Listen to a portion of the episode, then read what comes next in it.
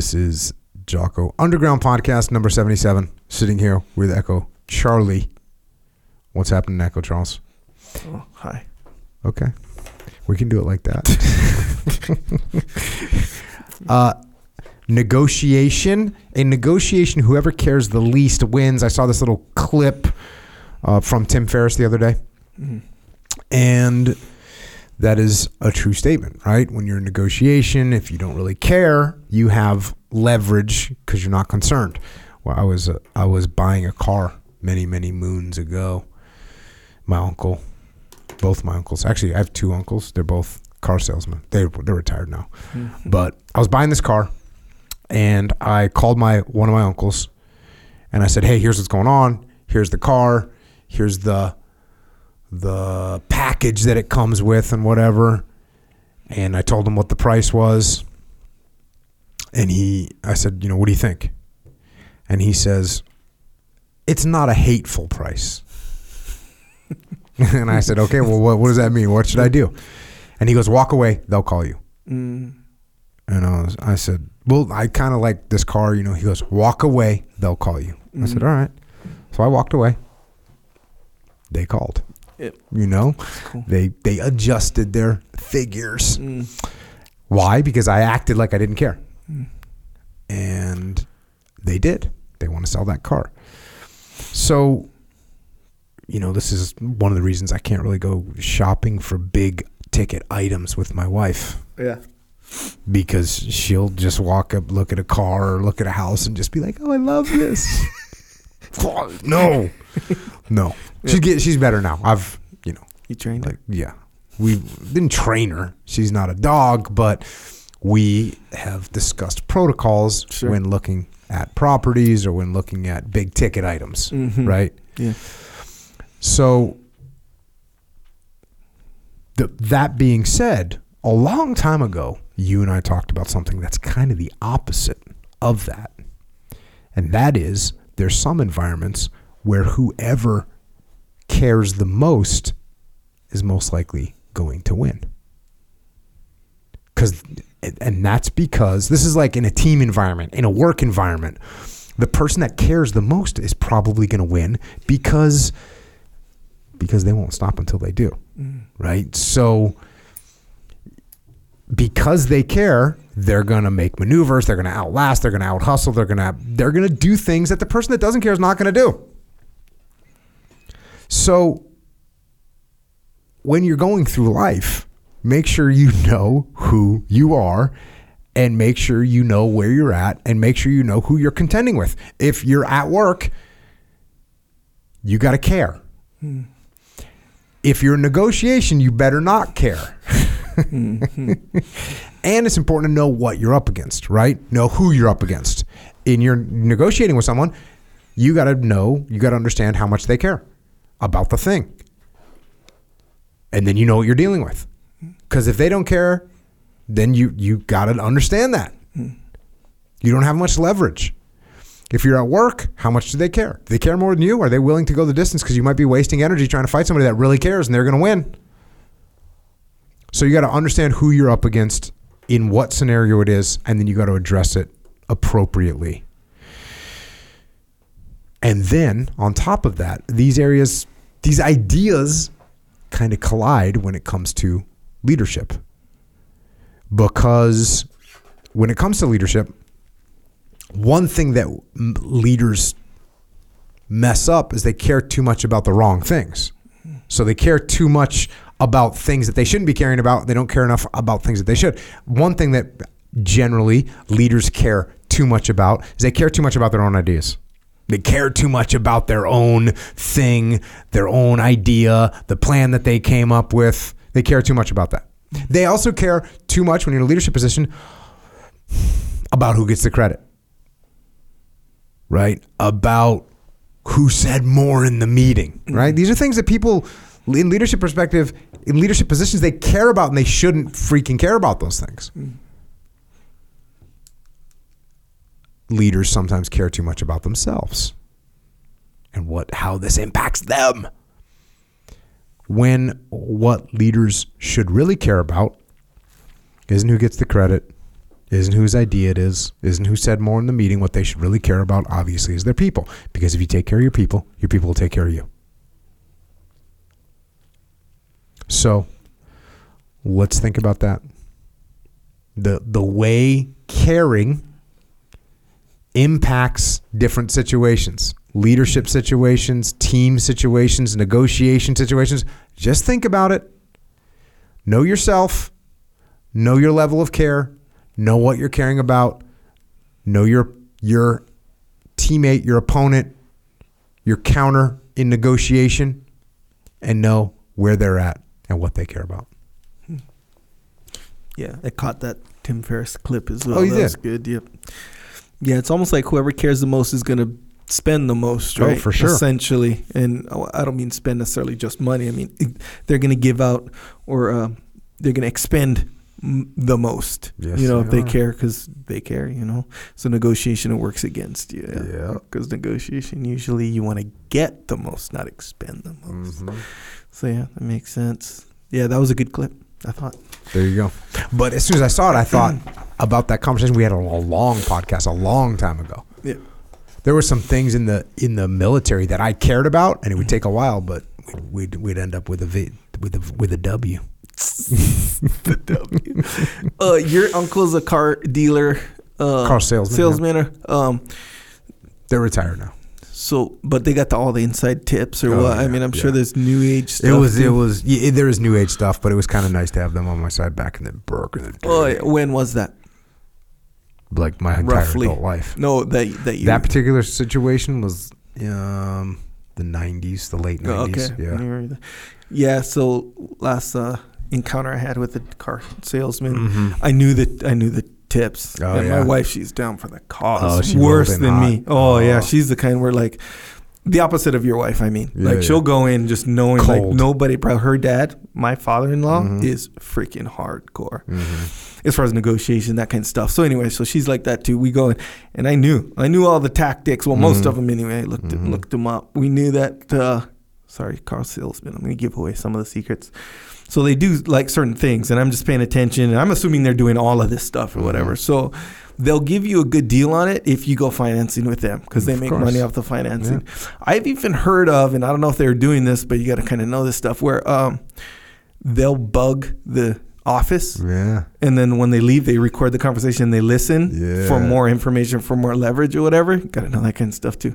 I'm not saying they do that because I don't know. Uh, I don't think that's legal, is it? I don't know. But I've heard of that.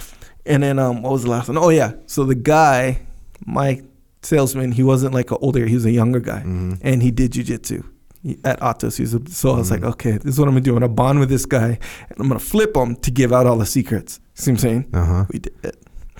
So we Wait, got like like sat down like give me the secrets or he was like uh you mean for the deal gave you a good deal. Yeah. So, but, but in the, in this sense, where this is what happened, we I ended up talking to him, and you know, and we kind of created a relationship where now he's not negotiating on behalf of the company; he's just kind of broing out with me. Mm-hmm. So he's like, he even said, and he had his like mask on. This was back in the day, where he had to wear masks, and he like totally like takes off his mask. He's like, hey, they make their money on the fi- giving up all the goods. They make their money on the financing. So you just got to this and that, and let me get do this. And he's like doing all this stuff. He didn't have that much power. He's like, but let me tell my manager this and that, and then we ended up getting a good deal. There you go. Yeah. Yeah, there's definitely some tactics and counter tactics. The funny thing is like here in San Diego back in the day, yeah. the there's an area mile of cars. Yeah, You've that's where I got my first car in San Yeah, Diego. so they, those guys are like sharks down there. They're looking for those young military dudes. Bro. you know what I'm saying? like, I remember I'd go to look for a car, and like I was kind of read in on the game Yeah. because of my uncles. Yeah. So, but you'd walk on that lot, and they would be on you, bro, on you, Yeah. like ready to make a deal, Yeah. ready to make a deal. And you know, the, back in those days, I mean, they're like, "Hey, what kind of payment do you want?" They don't care. Yeah, they, I got- they're, they're, just ready to break stuff down for you. No, they are gonna me like figure it out. Like how much, how much of a payment can you afford? And then we'll Yeah. get you a car that kind of matches that payment Yeah, don't based worry on our price. Oh, yeah, man. yeah, don't worry about the price. I got got with that, by the way. Oh, my you second did? car. Oh, Oh, no, yeah. What happened? That I was like, and here's the what bag. kind of car was it? Cadillac. You like those caddies, CTS. don't you? Yeah. After actually after that car, I was Oh, like, yeah, I remember that. Ca- I remember that Cadillac. Yeah, the- CTS, right? Yep. CTS. Yeah, So but not I, a CTSV. No, no. No. Okay. So that was, and here's another little tactic too, and this goes for a lot of businesses in life. But um, the the guy who did it was a friend of a friend. So you, and so he's like, no, I'll tell him you'll get a good deal, right? You'd think, oh, freak yeah, friend, it's my friend. You know, it was kind of one of my good friends too. Damn. And he was a friend of a friend. So of course I go in thinking I'm getting a good deal when most of the time now, and guess who told me this? My wife. She's like, no, that's when the guys really capitalize because they know that you as a friend of a friend or a friend like you don't want to disappoint them with like oh the deal falling apart you know so you're gonna you have some skin in the game in that way where you don't want to let them down either you know kind of a thing and if they know that they're just gonna take advantage of you yeah. i was like huh that's weird so um, she actually scolded me for getting that car without her, by the way. But so I went and I was like, "Hey, this is my budget. This is how much I want to." Oh yeah, big time. Jack. And try bring it up now. Next time you see her, Yeah, and she'll she'll probably feel some kind of way. Still, This is the black one with not tinted windows, right? Um, I, yeah, no tinted windows. Yeah, that was kind of weird. I, I don't understand cars without tinted windows. Yeah, I guess some cars. Maybe you should have negotiated that into I the know, plan. I should have. Okay, so but he yeah. was like, uh, I was like, hey, this is my budget. Like, I can't spend over this. He's like, oh, okay, well, you know, and I'm thinking total price, right? So I don't Mhm. know. And then he's like, oh yeah, what kind of payment? Like, what payment can you afford? And I was like, oh yeah, this much or whatever. So this one, at the end of the day, he goes, hey, this is the payment, one hundred dollars more than you said. He's like, but don't worry, like think about it, like you can afford this, and uh, just convincing me that I can afford it. Knows my budget, all of a, you know, all of a sudden. So I'm like, all right. I was like, what's the total price? He's like, bro, don't worry about the total price. Like, we get these cars at all these all different prices or whatever. Don't worry about that because we're not we're not focused on us making the profit. We just want this to fit your payment budget. So look, and you can afford this because look, you figure this and that. Yeah, and you bro, he totally convinced me. crushed. Do you know what crushed. you did when you ran the calculations? What did you pay for that car? What's it worth? No, I didn't run the car. I ended up well. Luckily, at that time, I was only making a certain amount of money, and then I ended up, you know, doing better with my work and stuff. So I ended Mm-hmm. up just paying it off. But this was here's here was the time. This is when I really knew, like, okay, I, I completely got screwed because Sarah gets on the phone with him and says, "Hey, I don't want one of those payments that you only pay interest." First, you know, first you just pay interest only for like a mm-hmm. while, and then it slowly changes. She's like, "Hey, I don't want that that payment for him. Like, I want the one where you're paying like just as much, like a flat Right. rate or You're whatever. playing down the principal out of the gate. yeah, yeah, yeah, and it's just a flat rate kind of a thing. And he's like, "Yeah, yeah, I got you. No, don't worry. I got it. I got the deal almost done already. And yes, you got that." She's like, "Okay," and she's like, "Whatever." Sure enough, freaking, we look at like all the records or whatever. No, interest only for like so long. Totally lied. And I'm like, "But what are you gonna do? I'm not gonna go scold my friend's friend." How long was the payment plan? Was it like 72 months? Six years, yeah, sixty. Yeah, that was the plan. Do you remember the payment? Four fifty five or something like that. yep, it's real. Yeah, you can you can charge uh, I think they can charge 24.99% interest too. So Yeah. like these young Navy dudes, bro, or these young Marines, they roll out and they're looking at like a brand new Camaro. Yeah, Camaro. The uh, It's a you call dream, bro. They're 18 years old. Yeah. And you're getting a brand new Camaro. Yeah. Think about that. You're Mustang, 18 years yeah. old. You're getting a brand new Mustang Yep. or a super a Super Duty, freaking F350. Yep. Hell yeah. You don't know that you're paying it for eight years. Yeah. And it's cost you $142,000. so That's real. They get that. It's weird. It's also weird how emotional cars are to buy. yeah. Well, And the car, people love Americans. Yeah. I mean, maybe everyone does, but Americans really, a lot of Americans really like cars. you know what's weird, bro? I was thinking about that on the way over here. Literally, like what? Like what's a? And here's why. Here's my little conclusion. You ready for it? So. The typical American does only a handful of things, and it depends on what city you're into, by the Mhm. way. Because some cities, like cars, Yeah. are not really that much, of a, as much of a thing. Mhm. But you know, we live in California, all this stuff. So you only do a handful of things, right, as a person, Yeah. and then from there, Housework, it's like car, Yeah, from there, it's just a few things, a few minutes a week or something. You know, like when you think about it, right? And then reduce the thing to things that have to do more with your identity. It's going to be your clothes, Mm-hmm. maybe your haircut or whatever. Or if you're a girl, the makeup you put, how you put it. You know, basically your clothes, your car, because you go places, right? Mm-hmm. The car is essentially an extension of yourself. Um, so yeah, clothes, car, and maybe some people their house. Well, I was going to say your house, but no, not as many people see your house as they Yep. do your car. Everyone Exact- sees your car. Exactly right. It goes with you pretty much everywhere you go. You know? I, I I was gonna say, see, Americans, when you get a car, most most places it's a freedom, right? It represents freedom. Yeah. But then it also represents for a lot of people status. Yeah. Like, oh, this is you know, I'm being seen in this car like I was rolling in a 1997 Dodge Grand Caravan with a taped shut window. Yep.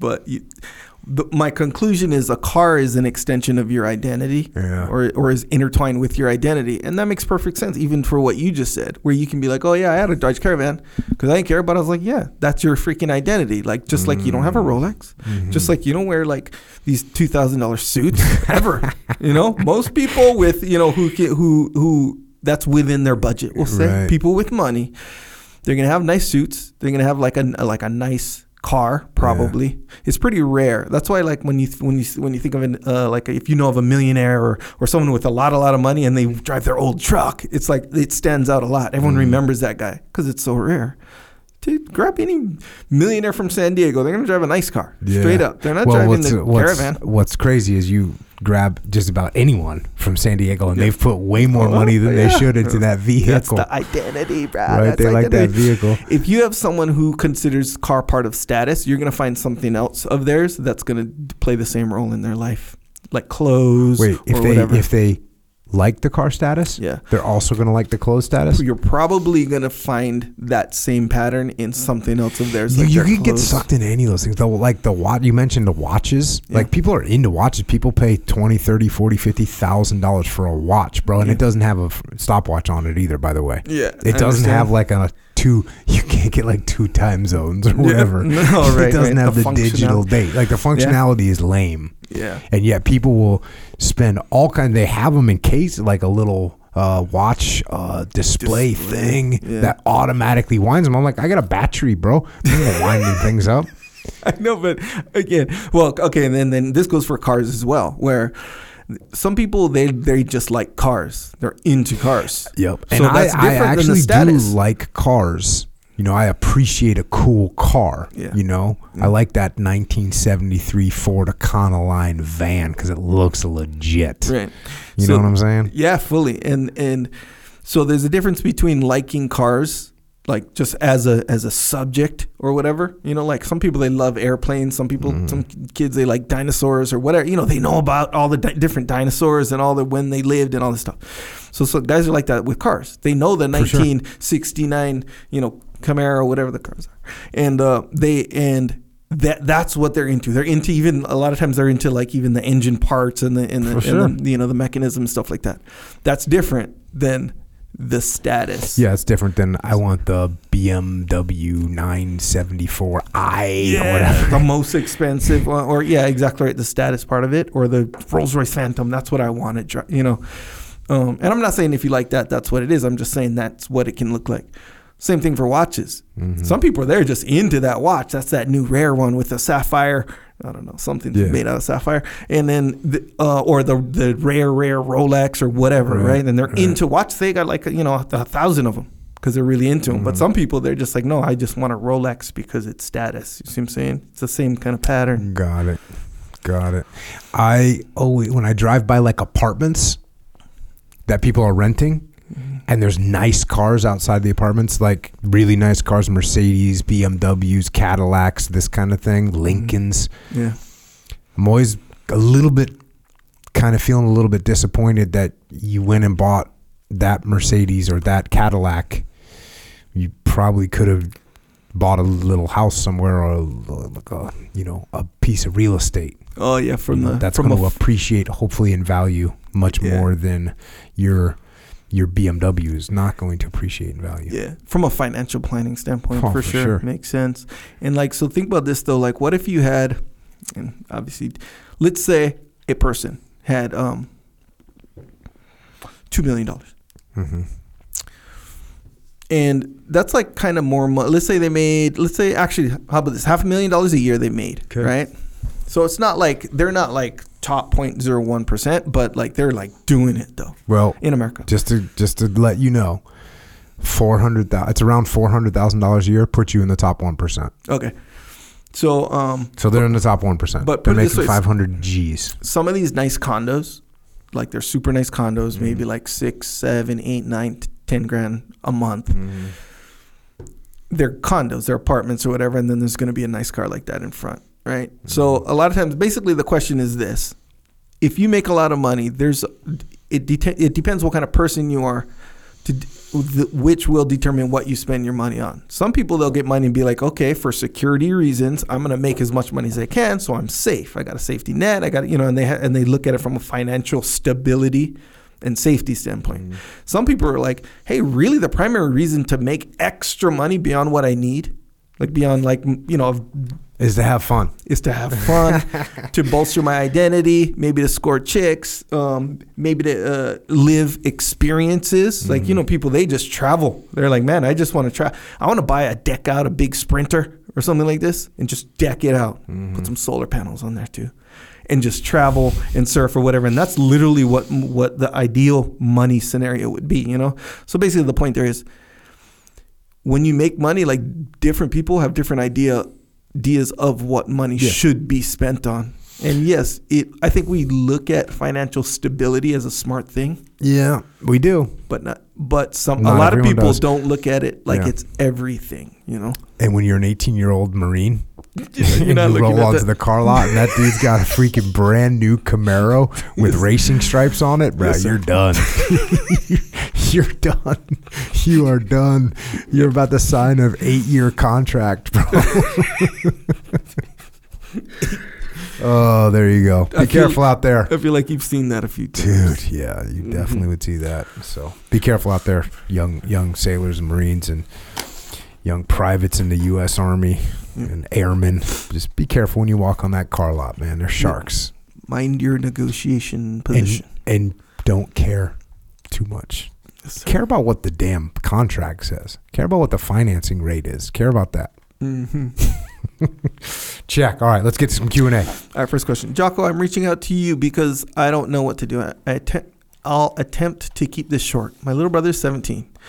He has the mind of a 12 year old. He's been raised by video games and the instant gratification that they bring. He doesn't put any effort into school, and today I caught him crying about having to go to school tomorrow.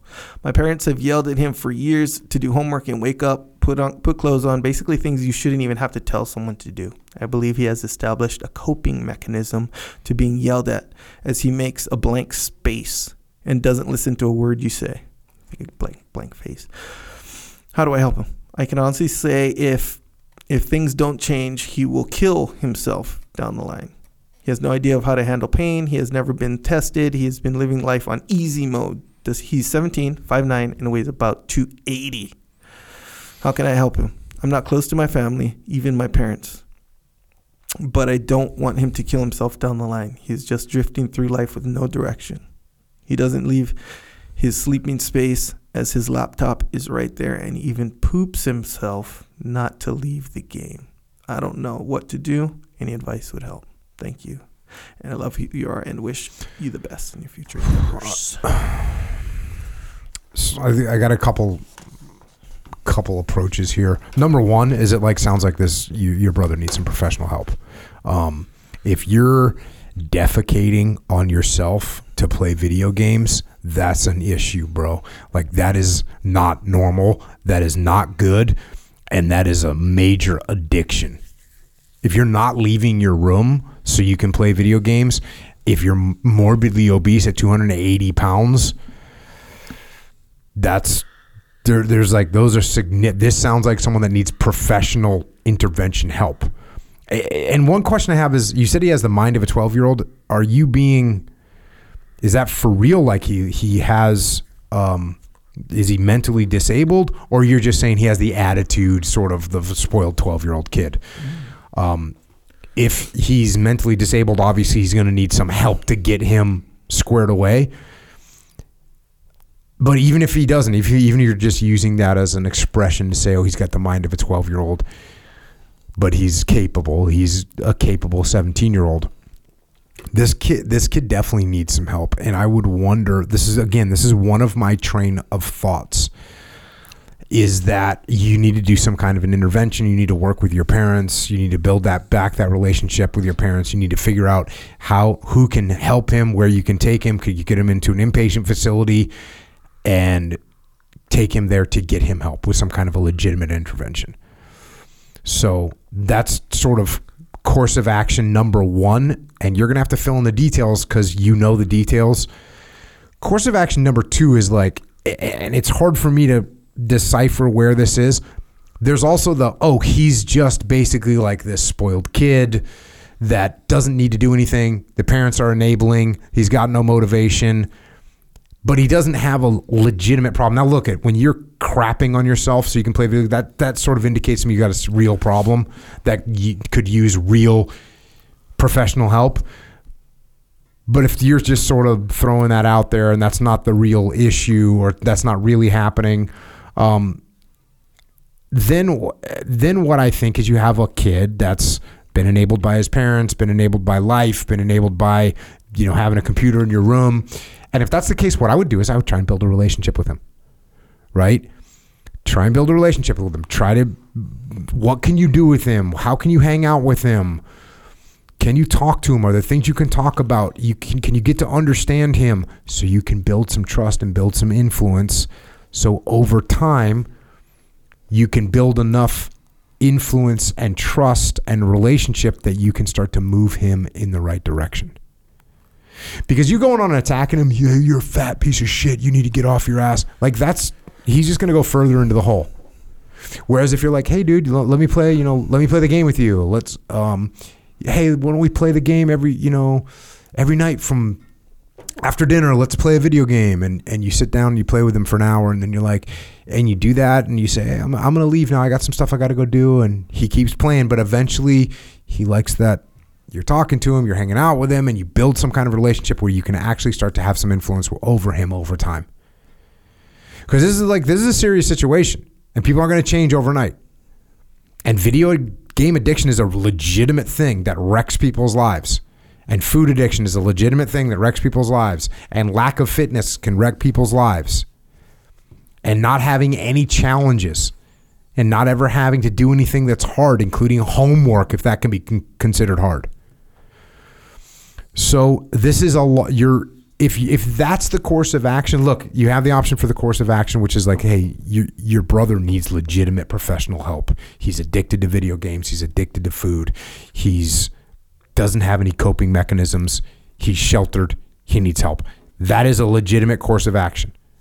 That could be the scenario. If it's not as serious as that, then you still you then you have to go and build that relationship and you need to work overtime to move him in the right direction as you build a relationship and gain influence over him. This is a campaign. Actually, both these are campaign. Neither one of these is going to be like, oh, now, oh yeah, we took him to an intervention. Now he's good to go. It's not going to be like that. And that's why, really, my primary course of action is this is a person that needs professional help. This is serious. This is very sad to read, and it's very serious, and it's a serious problem. So let's figure out which one of these courses of action. Let's build the relationship. You said you don't get along with your parents. Your parents are going to need to help too. So you need to build that, that relationship with your parents. Don't roll in there like high and mighty either. You guys are failing as parents. No. Hey, I know it's hard. You know, these days it can be challenging. What do you think we could do? Is there any way I could help? You know, that kind of attitude is going to be more beneficial than you going on the attack on your parents, your attack on your brother, that's not what we're looking to do here. So let's let's make some movement. You know, how do we take ownership in situations like this? We take ownership by finding help. So good luck with that. Anything echo? Did I miss anything? I, Definitely a tough, challenging situation. Yeah, that it feels like one of those things where you're so far in one direction, like so far. Yep. You need some professional this. help, man. Yeah. Oh, man. There's people that know how to deal with this. Psychologists that know how to deal with this. Um, there's places to go to get this, get your brother help, and that's what he needs. So let's try and help him out, man. Yeah, Good luck with that. There's so many different personalities too. So I I do know this. Sometimes when you see people who are just into video games, they don't leave their room or whatever, it's because put super simply, like they don't really need to. They don't mm. feel the need, like they don't. There's no payoff otherwise. Yeah. yeah. So yeah. sometimes they can be like, "Hey, it just takes," and you mentioned this where it's like, "Hey, let's go to the park. I don't know something something that they would find kind of Let's fun. go to a movie. Some people, and I don't obviously we don't know them, but some people they're just like, wait a second, no one's ever asked me to go to the mo- movie before, or no one's ever asked me like. The kind where you know he's 17 years old. Years old. You're his older brother, so sometimes it's like the 17 year old's not going to say, "Hey, can I come to wherever, whatever Yeah. you do?" Because that's your thing. You know, no one's ever asked him, kind of a thing. So every once in a while, you can have that situation where I, I mean, I know my nephew's like that, where he's super, he's super respectful. The mo- if I ask him like, "Hey, freaking, I'm gonna go here," like, "Hey, you want to come or whatever," and like a He's lot of times he'll be like, "Yeah, fuck yeah, I'll just just come," you know. So yeah, th- there could be that, but uh, yeah, I don't know. I think I like the professional help Yeah. option. Professional Seems- help, man. This is a scary situation. Someone's in a bad, on a bad trajectory, man, and you're gonna need some help getting him out of there, most likely. So there you go. Next question. Jocko, I always wanted to know more about the Delta Platoon Commander. I couldn't wait for him to be on, on the podcast and hear you talking together. Then, when we found out Stoner had died and you read your letter to him and share some of his writing, I still wanted to know more as my heart broke for you and me for not getting to know him. And most recently, when you talked about Stoner with Huberman, it still breaks my heart that your brother is gone and that we never got to meet him. We will will we ever have a compilation of his writings, his art, his music, and some memories from friends and relatives about Seth? This fascinating, unique, and brilliant knuckle dragger.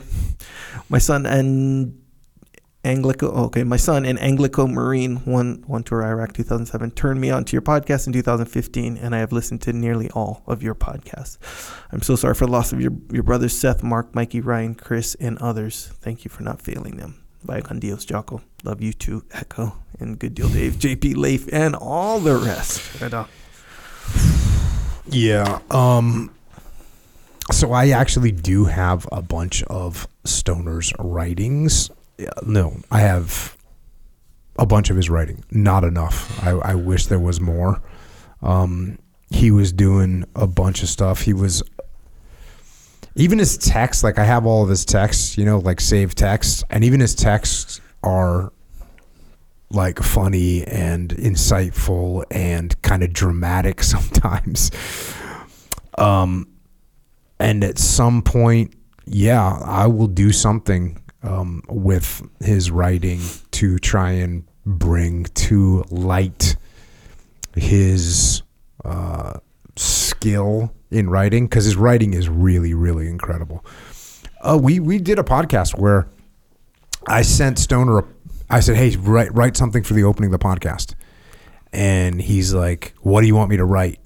He goes, "I don't know what to write," and I sent him a, a prompt that said, "I thought I was going to die." I think that's what it said, and then he just took that and ran with it. It's like the I want to say it's podcast seventy six or something like that. Um, it's freaking badass what he wrote but that and that's the way everything he wrote kind of sounded like with that tone and that voice. And he was working on a on a novel uh, that is very cool a very cool novel. And he was maybe a third of the way done with it. And i have it. Um, i don't know if i should try and finish it I've thought about trying to finish it. I also realize like I literally cannot write like him.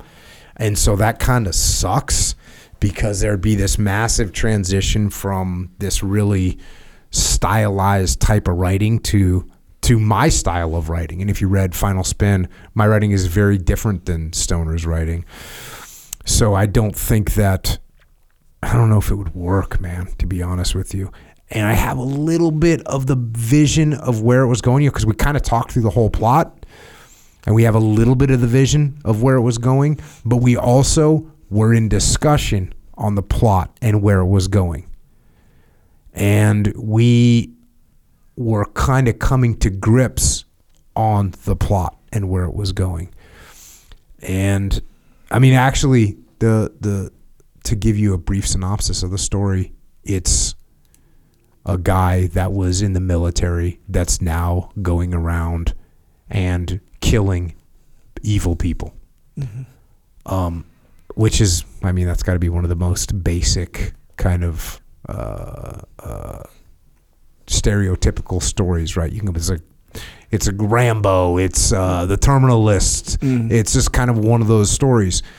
And if it wasn't, if there wasn't so much depth behind the characters and so much eloquence in the writing, I would be like, yeah, you know, it was a cool story, but there's, there's so much more to it because Stone, there's a lot much more. There was much more to Stoner. Um. So, I, I look even if I was just to publish the what it what there is, it would be awesome. Even if it was just that, it'd be worth it's worth reading. I should have brought I should have brought a little excerpt to read, but I'll maybe we'll do that. Um, and at some point I'll figure out, and I'll talk to his brother and mom, and like you know we've we've had discussions about it um, already, but just to figure out the right thing to do with it, so that you can have a little more. What are you looking for? Insight into this fascinating, unique, brilliant knuckle dragger. So here's another interesting tidbit. You know, I have a band, rock and roll band, and we play music and we jam. We mostly jam, which means these are songs that are being improvised in the moment and are not going to be played again. I mean, occasionally we'll grab a riff, but uh, and we record it. And I, I, we have, we are looking for some guest appearances by Stoner when he would when you know like we we he'd come by and he'd jump on the guitar or he'd jump on the vocals and sing. And so we've been looking for that. And again it's all you know it's the big computer files unmarked named you know unnamed tracks. Mm-hmm. There's hundreds of hours of unnamed tracks sometimes you know two three hours session after session after session. So it's like trying it's like trying to find the needle in a, hay, in a haystack so, uh, at some point, hopefully, we can find that and get that out there if it's appropriate for humans, because it might not be. Um, we'll do it. And you know what's cool is if you go to uh, Pohaku Man on Instagram, then you can check out his Instagram, and he's on there playing ukulele. And you made a video. Yeah. Did we? What do we do with that video? We put it into a memorial thing, right? No, you're thinking of a strumming like. I'm was like, thinking of- dun, dun, dun. No, I'm thinking of when he came to our podcast studio. Yeah, yeah, that was a different one. So yeah, but- that's but a full there. video. Yeah, that's a full video. Yeah, yeah, You Yeah. probably have all kind of extra footage there too. yeah. On one my yeah, the whole thing. There's like a little group that he. Yeah, yeah, yeah. yeah, he yeah. assembled a group and they Yeah. went and played and uh, a song. Yeah, Hawaiian song. Yep. It's pretty legit. Yeah. so and you have he- all that interaction and him laughing and screwing things up Oh, and all yeah. that stuff. Yeah, yeah, fully. Oh, bro, we should make a little video of that. sometime. Yeah. Oh, I'd, I'll dig that up. Yeah. And just put the whole. We should just put the whole thing up. It's on his Instagram. I know, but I'm saying the whole thing, like a 27 minute of just footage. Oh yeah, yeah. That way, this dude will be like, "Oh, thanks." There's yeah. some footage of Oh, Stoner. bro, yeah, remind me to dig that up because I know it's on like some hard drives that aren't plugged in right now. Right. But yeah, remind me. I'll, I'll grab that. Maybe just dump it onto dump it onto Jocko podcast. Just Yeah. put like raw Stoner in like life, Yeah. and just yeah. him just because he's always doing dumb shit and saying funny shit and all Yeah. that. Yeah. That'd be pretty cool. yeah. I think so. Yeah, that was legit that day. Right on. Does he, is he playing guitar in that, or is he playing Yeah. ukulele? Ukulele. is he playing ukulele? Yeah. Yeah. Check. Um, you know, we got a. Uh, he had a painting that he did, and he made this painting, and it's like these colors. Um, and the guy that was that he did the painting with at the memorial service, he gave me the painting, and I took it and got like a bunch of copies made on canvas, like the highest quality copies you can make Mm. and I gave them to everybody, and then gave the original two back to his mom. Um, but the dude was like, the dude that gave me the painting was like, yeah, I asked. He goes, I asked Seth what the name of the painting was, and he said, "It's life, bruh." And so that's the name of the painting. What? It's, life, life, bruh. bruh. Yeah, I actually, I'm thinking back. I, it could have been a guitar he was playing. I'm not. I think it is. I'm Yeah. pretty sure it is. Yeah, I forget. Yeah. Well, but you can get It's a feel life, for uh, for Stoner on his on his Instagram, thankfully. Yeah. And uh, there's one he's like in a in a boat and he's just laughing his ass off as they're s- sailing this outrigger boat. Mhm. Um, that's cool. Bunch of cool stuff on there. Him playing the ook. You can kind of figure it out, man. you know what pohaku means in Hawaiian? Stone. Yeah. Yep. One time he met this girl named her last name was Rock. and he was so fired up. they got engaged He was oh yeah. Well he got engaged to you know. He was like to he liked he he he loved girls, you know. He wanted to meet them. Yeah, I understand. And this one girl, her name her last name was Rock. I won't say her first name. I mean, obviously she knows who she is, but he he said her fir- first name. I'll use Jessica because that's what I always use for yeah. girls' names. But he goes, uh, he's like, you'll never guess what her name is. And I'm like, what is it? He's like, it's. I I said, oh, I, I think I like met her too. I'm like, uh, isn't it Jessica? He's like, yeah, but it's Jessica Rock. he was all amped, all hyped yeah. up. So, yeah, man, I'll do my best to compile all this freaking explosion of uh, of creativity that was coming out of his mind, and very uh, horrible because th- I cannot predict what was going to come out of there, and so uh, that's one of the one of the hardest things about that. You know, he was so much so much creativity and passion and humor and depth was always coming out of his brain. And when you read his writing, you realize, oh my goodness, there it is.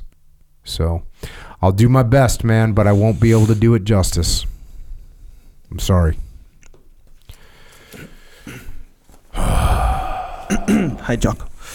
I've heard you say that the four pillars of a good base for self defense are wrestling, jiu jitsu, boxing, and Muay Thai. My question is as an adult, age 42, how do I acquire a good wrestling base? I didn't wrestle in high school, and my search for wrestling training has yielded slim pickings. If I'm not able to train in wrestling, would jiu jitsu training with and without gi be a good substitute? Or would there still be big deficiencies deficiencies in my ability to defend myself on the ground? Thanks for any, any insight. No, you'll be good to go if you do Nogi Jiu Jitsu. Um, so go train Nogi Jiu Jitsu. Also train because in Nogi Jiu Jitsu you will train wrestling because that's the takedowns that you use in rest in Nogi Jiu Jitsu. is You use wrestling takedowns, so you're going to get it there. Also check out Judo, Sambo. I don't know what, where you're at, what your area of operations is. It's weird to have no, wrestling is wrestling is more popular in Jiu Jitsu than Jiu Jitsu. I mean, right? I mean, you have to take every high school in America. Well, I would say two thirds of the of the high schools in America have wrestling. So there's a lot of wrestling out there. Even if you go to a high school and you volunteer and you work with the coach, and so I'd be surprised if there was no wrestling and yet there is jujitsu. I'd be a little surprised, but if you do jujitsu, nogi jujitsu, yep, you'll learn plenty. Uh, and regular jiu-jitsu with the gi will help you. And the big thing is that you're going to miss out on a little bit. Look, if you, you're 42 years old and you start training, you in six months you'll be able to take down anyone that didn't wrestle in high school. Mm-hmm.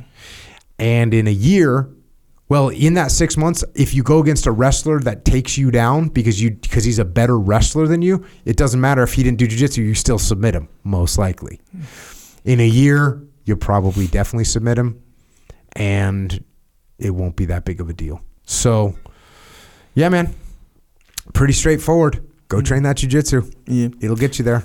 Yeah, you do. And obviously, it depends on the academy, but you do learn a lot of wrestling in jiu jitsu and even in gi jiu jitsu. Oh, for sure. You learn like wrestling and just even this the takedown and transitioning, even getting back up like that. Can basically everything that wrestling yields as far as skills go. Jiu jitsu teaches a lot of that. not ju- as yeah, intense as wrestling. Not as intense and not to the level and not to the. Yeah, I guess you already said intensity. A high school wrestler has a huge advantage in takedowns for their whole life. Yeah. Yep. And it's very difficult for someone that's 42 years old. You're you're not catching somebody that wrestled in high school with takedowns basically ninety-seven percent of the time. Yeah. Yeah. So, but you can catch him. In, you might not catch him with a takedown, but you catch him with that guillotine, boy. Oh yeah, and that triangle at the you know on the bottom. Yeah. Yeah, and so I've been kind of hearing a lot of like, you know, you hear like, oh, the like jujitsu's best or jujitsu's Mhm. junk. You'd never go on the ground or whatever, and it's like, oh, how do you explain it like kind of condensed? With clarity like really how this this whole thing is working. And then so this is basically how i would say it where yeah those four things like a mar- certain martial art is just a tool mm-hmm. for fighting self-defense keeping yourself safe winning a fight whatever whatever the case may be. It's just a tool. In different scenarios the tool is going to be more effective or less effective. And then each tool is going to be more effective or less effective. I would say and i think you'd agree that jiu-jitsu as far as one tool goes is probably going to be the most effective in most of the cases. Now within jujitsu, there's certain tools in jujitsu as well. So there's like, you know, take take down, getting back up. Like in karate, you'd probably not, and actually, I can only speak for taekwondo because I've taken taekwondo, oh, and aikido before, where they don't, they've never taught me ever one single time how to get back up if someone's on top of you, ever. Yeah, that's In jujitsu, right, you're gonna learn that real quick. And if someone doesn't know other jujitsu or wrestling, um, they're not gonna be able to hold you down. So in any scenario, being able to get back up if someone's on top of you is a very good tool to have. yes. So a lot of times people will think like, oh yeah, jujitsu is just submission holds, uh, take them to the ground submission holds, and that's it. No, there's plenty of tools in jujitsu that you would use under certain circumstances. So yeah, if you're fighting like three guys trying to hurt you, you're not gonna be like, yeah, let me pull guard. And it's people say, oh yeah, they'll pull guard, you're just gonna get stamped. So yeah, because you wouldn't use that tool against three guys or whatever. You'd probably use a tool to help you like escape or whatever. Right. So it's just one of the tools. So Yeah. if you if you go jujitsu, Muay Thai, boxing, and wrestling, bro, you got the whole tool belt right there. Yeah, you got a good tool belt, and and um, yeah. i look, you don't want to pull guard. You don't want to be on the ground in the fight. In a street fight, you don't want to be on the ground. You want to be. You don't. First of all, you don't want to be in a fight. Look, that's why if someone squares up to box you, run away. If somebody squares up to kick you, run away. You run away. Run away. Get away from them. But if they grab you, now you gotta now you gotta know how to grapple, which means you gotta know jujitsu. And if they take you down, they push you down, you fall down, they hit you, and you go, you get stunned and knocked out or off balance, and you fall down, and now you're on the ground, and they're on top of you. You better know jujitsu. You bet, and part and the, the part that you need to know is how to get that person off you and get up and get away from them, and now you can run away again. That's it. Yeah, that's uh, interesting because you know you can hear people, especially when they say like, "Oh, you go to the ground in like a street fight and all this stuff or whatever." Hey, if w- going to the ground in a street fight is kind of in a way independent of jujitsu, in a way, and it's in this way where if you choose to go to the ground in, in a street fight where there could be like more guys or whatever, if you choose to go to the ground, whether you know jujitsu or not, that's a bad decision. Whether you know jujitsu or not. Yeah. Now, if you, and it's kind of parallels what you always say, like run away until you don't have the option to run away. So, but if you do go to the ground against your will or whatever, should you know jujitsu or does it not matter? Kind of a thing. So it's It like matters. exactly right. So again, you just look at it as like one of the many tools that jujitsu gives you, and then overall, there's that the big tool of jujitsu itself. You make your own decision. Yeah, you don't want to go there. You want to disengage and go away. Yeah, that's probably a good decision for sure. But that's up to you. Whatever decision you make, it at least have the tools though, Yep. so you can effectively make those decisions successfully. There you go. It's true. Train jujitsu. Train the jujitsu. All right, next question. Hi, Jocko Echo. Jocko, can you tell me your open and honest pro con list for the blue cube and cold stoic plunges? I'm sure they're both fantastic, but I'd love to know which way you lean. Price is of no concern. What has your prof- personal experience been like in regards to ma- maintenance, size, shape, ease of use, and or any other personal insights to these two? This is very important to me, just as your work has been over the years. Thank you for your service. Wait, what is a B- what is this? These Blue are cube? these are uh, ice bath. ice baths. Okay. Yep. And both these companies have sent me them, and they're both nice. Um, the blue cube is double the price, Oh damn. and they're expensive, by the way. Blue cube is double the price, and it's double the price because it has like nicer material. It's more solid. Um, it's very heavy duty, and it's an awesome thing. It's it's like it looks it looks nice. You know what I'm saying? It's just a nicer. I mean, it costs twice as much money. So that being said, the the other one, the Cold Stoic from Renu, is a great rig, very reliable. Maintenance is easy. It's definitely cheaper appearing in looks. And why is it cheaper appearing in looks? Because it's freaking cheaper. It costs less money, about half the price. Um, so I would say if money is no object or price is of no concern, as you mentioned here, you're going to want to get the one that is heavier duty and looks nicer. Uh, and, and that you need to look at them both too because you might like the look of the Renu one better too. Like it's more simple. The blue cube looks like a nicer, more mm, detailed piece of furniture. And if you would rather have a piece of furniture that's more simple, then maybe you're like, look at the Renu and you go, oh, this thing looks fine to me. I like the way it looks better. It's simpler. It fits in my modern house better. Or I have very, whatever, industrial looking house. Maybe that blue cube thing looks better. So, um, like I said, one is literally twice as expensive as the other, but they both function well. One is more heavy duty, and if money is no object, I'd probably get the one that's more expensive. okay, pretty straightforward. but they're both, like I said, they're both great rigs. I appreciate um, both of those companies that hooked me up. Mm. So functionally pretty similar. Functionally pretty similar. Blue Cube's bigger, bigger tub. Um, has like a now they've the new ones that they make have like a jet in it, so the freezing water is constantly Yeah, flowing over. circulating. Even though the the Renu has one a little jet in it too, it's just smaller. It's not like just pumping the freezing water at you. But Yeah. yeah, they're both good. Hmm. Legit. Ice bath. You still doing the ice bath every day? Yeah, yep. It's legit. Cool. Next question. Hi, Jocko. I have an 18 year old son named Mark who just finished his first semester at Michigan State University. He did not do as well as he should have. I know first semesters in college can be a mess for many, especially for those kids who were impacted by COVID school shutdowns. In Mark's case, he lost almost a year and a half to remote learning, quote unquote, which is which in its most generous interpretation was a disaster, at least here in Michigan. He fell into the typical traps, uh, rushing a frat, focusing on social activities, the hazing that goes along with the pledging with pledging a frat. He got caught up in the f- the fun stuff while forgetting about his mission, which is to earn good grades first, have fun second. Ever since he was a young boy, I've talked to him about things you talk about: discipline, knowing who you are, and despite what others may urge him to be, doing hard things, being organized, organized, so there's less friction between thinking and doing. Could you share any advice you'd give your son in a similar situation? He grew up reading your Way of the Warrior Kid books, started training jiu-jitsu with me until COVID lockdowns permanently closed our local school.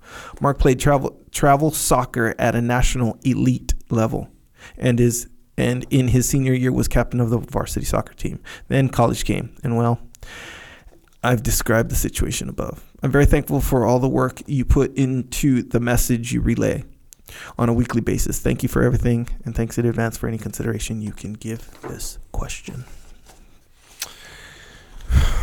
All right. Um. Uh, uh, some of this is like, I'm not even freaking out about it. Hey man, he went to college. He's out, you know, on his own for the first time. There's things going on. There's girls. There's partying. He's like, whoa, whoa, whoa, whoa. His grades weren't as well as they should have been. Hey, you know, like you may not need to go high into the right. Yeah. You might you may not need to get little you know you may not need to you may it may be something as simple as hey man how was that first semester? Did you have a good time? Cool. Let's reassess what we're focusing on and make sure we bring those grades up. You you understand me Mark? Like you, so I, it may not be that big of a deal. Mm-hmm. Like do someone doing not as well as they should have done their first semester I mean okay hey bro hey kid uh, you, get- you get out of your system. Mm-hmm. You're you're in the frat now. You're not rushing anymore. Let's let's remember why we're here. It may be something simple like that. Mm-hmm. It may be something like just some earnest questions like, "Hey, do you think are you going to focus? Because uh, you are you happy with these grades? Do you think they're going to get you into a you know the best job you can get? Maybe some simple questions like that, and maybe the and there's a decent chance that those will kind of move him in the right. Yeah, Dad, you know I got freaking caught up in the rush and the frat and all this stuff, and mm-hmm. yeah, it was kind of hard for me living in the house. The guys were partying all the time. I'm you know now I'm getting an apartment. You know, so mm-hmm. let's not let's not get a, too crazy. Um.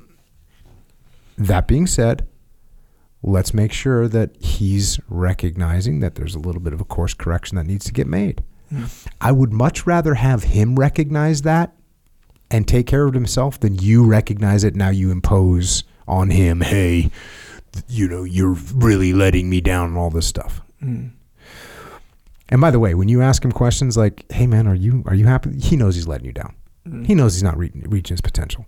So you probably don't need to over. You got to be careful about overcorrecting here. But I would give him a nudge about where he's at, about what he's doing, about what his potential is, about what he wants to do after school, about what where he wants to go. Does he want to get a follow-on job? What kind of grades does he want to get? What kind of grades are going to get him the job that he wants, or or is he going to go to get his master's degree, or whatever the case may be? So he probably needs just a your relationship to be strong, and not to expend a bunch of leadership capital and impose on him. And that, uh, my guess is someone that's you know the captain of the soccer team and you know has done well in the past and knows he can do well is probably not going to need too much of a nudge to get him back squared away. If it doesn't work, there is a chance that you might need to start leaning harder, right? And I'm going to show you where this kind of ends up for me. Like, let's say next semester his grades are even. Okay, well, hey, man, let's go. Come on. And maybe you got to, his grades, you know, stay the same. They're not as good. He's getting B's, right? Mm. If that's your expectation is to get A's and he's getting B's, right?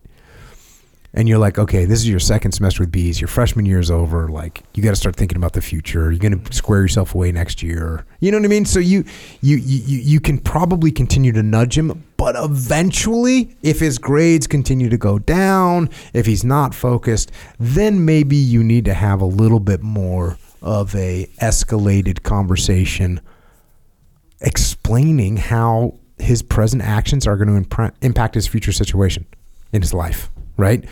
And maybe, may again, and if you have to escalate beyond that, maybe you do need, like, let's say he starts doing poorly. Let's say he starts, you start seeing C's, maybe even a D, right? Now we got issues. I got issues with that. Mm. You got issues with that. And now maybe you need to start thinking about what he's doing with his end of the bargain. Because my guess is who's paying for college. My guess is who's paying for the dorm. My guess is who pays for food. My guess is you do all that. That's my guess. So I would have a discussion about what you're investing and what he is wasting, and what you're willing to invest and what you're not willing to throw away and then come up with some standards and say, hey, if you want to go to this school, you want me to pay for this school, you want me to pay for this dorm, you want me to pay for this food, then here's here's your end of the bargain. Here's the standards. Here's the here's the deal. Here's the consequences of not making the deal. And then you shake hands and you got a deal. And he either squares himself away or he's going to go and figure out another way in his life. And do, by the way, don't do this if you're not going to hold the line. Mm. Don't make threats that you're not going to back up. You know, and that's why I would have some triggers along the way. Like, hey, right now I'm giving you, I'm giving you, you know, a hundred bucks a week for food. If your grades suck, that's going to be fifty bucks a week. So you don't want to say I'm cutting you off, and you're. If you do that, you may, may end up doing that, or you may end up backing down, and now he knows he's got you. He knows that you care more than he does, and we just lost that negotiation. Mm. so I put some triggers in place. You know, right now he's got that dorm room with the with no roommate. Maybe next semester he's going to have a roommate, well, maybe two. Get that triple. How you like me now? Or hey, you know what? If you want to keep going here, you got to get some loans out. Get some of those college loans because I'm not paying for this full full price anymore. This full ticket. Again, don't go crazy. I'm not supporting you if you can't get A's. Okay, then he gets a B, and now all of a sudden you got to you got to maintain your word. So I would set some triggers, set some goals, and treat him like a man.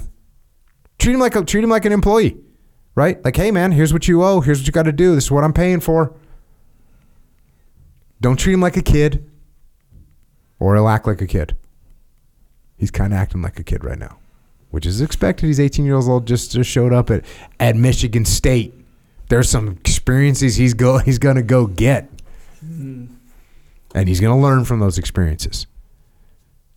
And we got to be careful that he doesn't get experiences that he's going to learn so much from that his life is ruined. Right? You can you can do that, but let's keep the relationship strong. Let's let's give him indicators of the right direction to move into, and then if we can't get him on track, we start to escalate. And we start making deals on what's expected and what consequences there will be. And that's what I got. Echo, you're more college experience than me. Yeah, and I was kind of kind of thinking about that too, because like you're, I kind of relate with the son, to be honest with you, because not to say he was correct or nothing like that, or is correct, or that's the best way to handle your first semester in college or whatever. But um, 18 year old, just finished, probably first taste of freedom, and I don't know. these dudes were in know- lockdown, You know, COVID. Well, it- it- the not lock- seeing kids. No, the I'm saying was probably, in high school, right? Yeah, my guess is like he went to high school and hasn't, you know, Yeah. been around people for the Oh, last yeah. year. Yeah. And he's like, "Oh, I'm in college. I'm Yep. at Michigan. Have you ever been to Michigan State University? Uh, did I go there? No, no, no. I didn't. I've been there. I didn't. And it, it is kind of an epic college Yeah. town. Yeah. You know, I mean, it's maybe not. It, it's a stereotypical epic college town. You know, all this mayhem and activity and frat row or Row, whatever. I don't know yeah. if it's frat row. I don't remember that, but I remember like the bars and Yeah. you're like, oh yeah. I mean, and I was a grown man when I was there, but I was like, oh yeah, I could. I bet if you're an 18 year old kid and you show up here, Yeah. like you're you got some you got some experiences you're gonna have, and that's why when he says he did not do as well as he should have, what does that mean? Does that mean he should be getting straight A's mm. and he got two B's. Or does it mean he got like three C's, a D? Yeah, I'm thinking more there. Um, usually, but but See, what- you really think that he would have said did not do as well as you should have if he got three C's, two D's, and an F? He'd been like, "Hey, my son is freaking jacked up.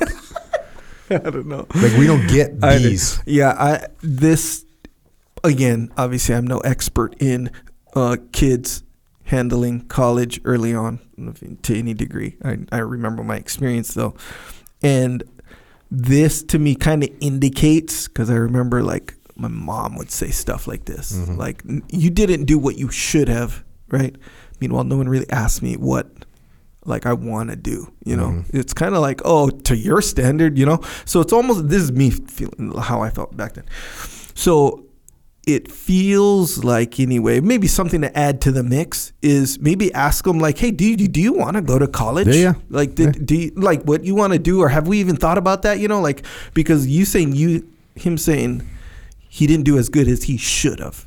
Like th- that's almost like hey he could have easily said to this kid all through his high school life you should go to college rather than ask him hey d- do you want to do something that literally requires college? Because a lot of things don't nowadays so maybe there's some a lack of clarity as to mm-hmm. like why he's there or Yeah. if he even really wants to be there. Because I will tell you this: if you don't want to go to college for a specific reason, you know what's going to seem real appealing when you go there?